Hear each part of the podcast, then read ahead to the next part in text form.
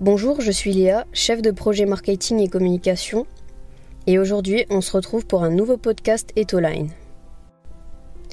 Nous allons nous poser la question qu'est-ce qu'un persona? Un persona ou buyer persona est une représentation fictive d'un de vos clients, prospect type, d'un groupe ou d'un segment de votre clientèle. Il peut également représenter une entreprise. Les personas représentent les types de clients avec lesquels vous travaillez et avec qui vous dégagez une rentabilité. Cela se rapproche de la création d'un portrait robot avec des informations diverses. Concernant ces informations, nous pouvons retrouver la démographie, la zone de chalandise, le profil type, les besoins clients, les potentiels freins et les problématiques. La réalisation d'un ou plusieurs personas est valable pour une stratégie B2C, mais également pour une stratégie B2B. Le but premier de la création d'un persona, ça va vous permettre de réellement visualiser les clients avec qui vous travaillez et de les comprendre. Vous pourrez ainsi plus facilement comprendre leur comportement d'achat, leur motivation et mieux répondre à leurs besoins ou leurs potentiels freins. Pour réaliser de façon optimale un persona, il faut qu'il puisse vous aider.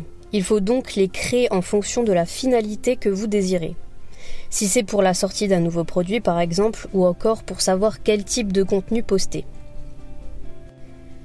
Pour ce faire, il faudra dans un premier temps interviewer vos collaborateurs ou vos clients directement afin de récolter les données qualitatives concernant la démographie, etc. Ou alors, il faudra vous baser sur vos connaissances clients pour dresser le portrait type de la cible souhaitée. Dans un deuxième temps, les informations quantitatives peuvent provenir directement de vos CRM et de vos différents outils d'analyse, comme par exemple Google Analytics. Puis, après avoir récolté toutes ces données, il faudra bien sûr les analyser. Puis, en finalité, vient la modélisation de votre persona à travers une fiche persona. Nous allons donc voir à présent quelles sont les étapes de la création d'un persona, et justement de cette fiche dite fiche persona. Premièrement, il faudra déterminer le genre de la cible, si c'est un homme ou une femme. Deuxièmement, il faudra lui donner un nom. Cette étape est fictive. Ensuite, il conviendra de rédiger une courte biographie afin d'informer son âge ou la tranche d'âge du persona, sa fonction professionnelle, l'entreprise dans laquelle elle travaille, une description de sa personnalité et de ses occupations, son niveau d'études, son parcours, ainsi que son salaire ou la tranche de revenus dans laquelle elle se situe.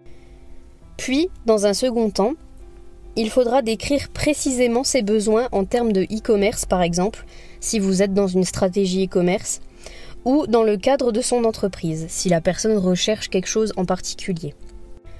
Cela peut être un produit ou un service bien spécifique. Il faudra également énoncer ses motivations dans le cadre de son travail. Par exemple, si la personne travaille dans une entreprise avec un domaine d'activité particulier, il faudra donner euh, ses motivations d'achat pour qu'elle puisse acheter l'un de vos produits ou avoir recours à l'un de vos services. Par ailleurs, il faudra également déterminer et identifier les freins d'achat ou euh, les types de freins que peut avoir le persona en ayant recours à vos services ou en achetant votre produit. Puis la dernière étape clé de la création d'une fiche persona, ça va être de déterminer les besoins. Ces besoins en question vont être identifiés avec euh, la détermination de potentielles problématiques qu'un persona peut avoir dans son entreprise. Ainsi, vous allez pouvoir mettre en avant vos différents services ou vos différents produits pour répondre justement à ces besoins ou à ces différentes problématiques. Cela va notamment vous permettre de cibler le type de persona par rapport à vos différents services ou vos différents produits. Quelle est l'importance du persona en marketing? C'est un élément incontournable en e-commerce et notamment en stratégie digitale. Premièrement, il va vous permettre d'avoir une vision globale des différents personas que votre entreprise, votre site web ou votre site de e-commerce peut rencontrer. On a souvent tendance à prendre son propre cas en compte pour visualiser un client, mais il faut savoir qu'il existe de multiples clients et typologies de clients et qu'il faut bien sûr les prendre en compte. Cela va notamment vous permettre de prendre en compte justement plus facilement les différents besoins de ces clients et ainsi de savoir quelle offre ou quel service leur proposer. Il permet aussi euh, de répondre ainsi de manière plus précise aux besoins des clients. Ça va également vous permettre de cibler plus facilement les contenus à proposer, les contenus qui intéressent le plus à chaque typologie de persona et donc de clients. Vous avez plus tendance à viser juste avec l'étude des personas que de proposer un contenu bateau, lambda, qui ne touchera pas beaucoup de clients au final et qui n'est pas ciblé. On agit ainsi sur le SEO et sur la stratégie de contenu, qui est un pilier de l'inbound marketing, qui se base sur les clients et le content marketing. Petite parenthèse, si vous souhaitez en savoir plus sur l'inbound marketing, nous avons notamment un article de blog et un podcast qui pourra vous expliquer plus en détail en quoi consiste cette méthode.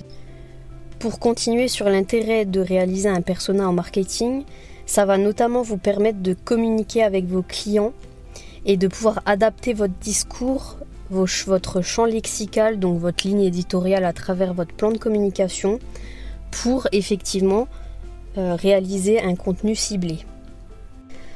En effet, toutes les informations que vous allez collecter par le biais des personas va permettre à votre équipe marketing d'adapter ses contenus et ses offres toujours en corrélation avec la cible. Il est notamment judicieux et même primordial de créer un persona pour chacun des produits et chacun des services que vous proposez pour ouvrir un maximum le champ des possibilités avec les différentes motivations, besoins, freins qu'on a vus juste avant il est également important de mettre régulièrement à jour ces personas pour rester en phase avec l'évolution du marché et de ses cibles, des tendances de consommation et des comportements d'achat. Voilà, c'est la fin de ce podcast. J'espère avoir répondu à certaines de vos questions concernant l'utilité et la création de vos personas. Vous pouvez également retrouver un article de blog concernant la création d'un persona et son utilité sur notre site internet www.etoline.fr en attendant, n'oubliez pas de nous suivre sur les réseaux sociaux et sur les plateformes de streaming. Je vous dis à bientôt sur la chaîne Etoline.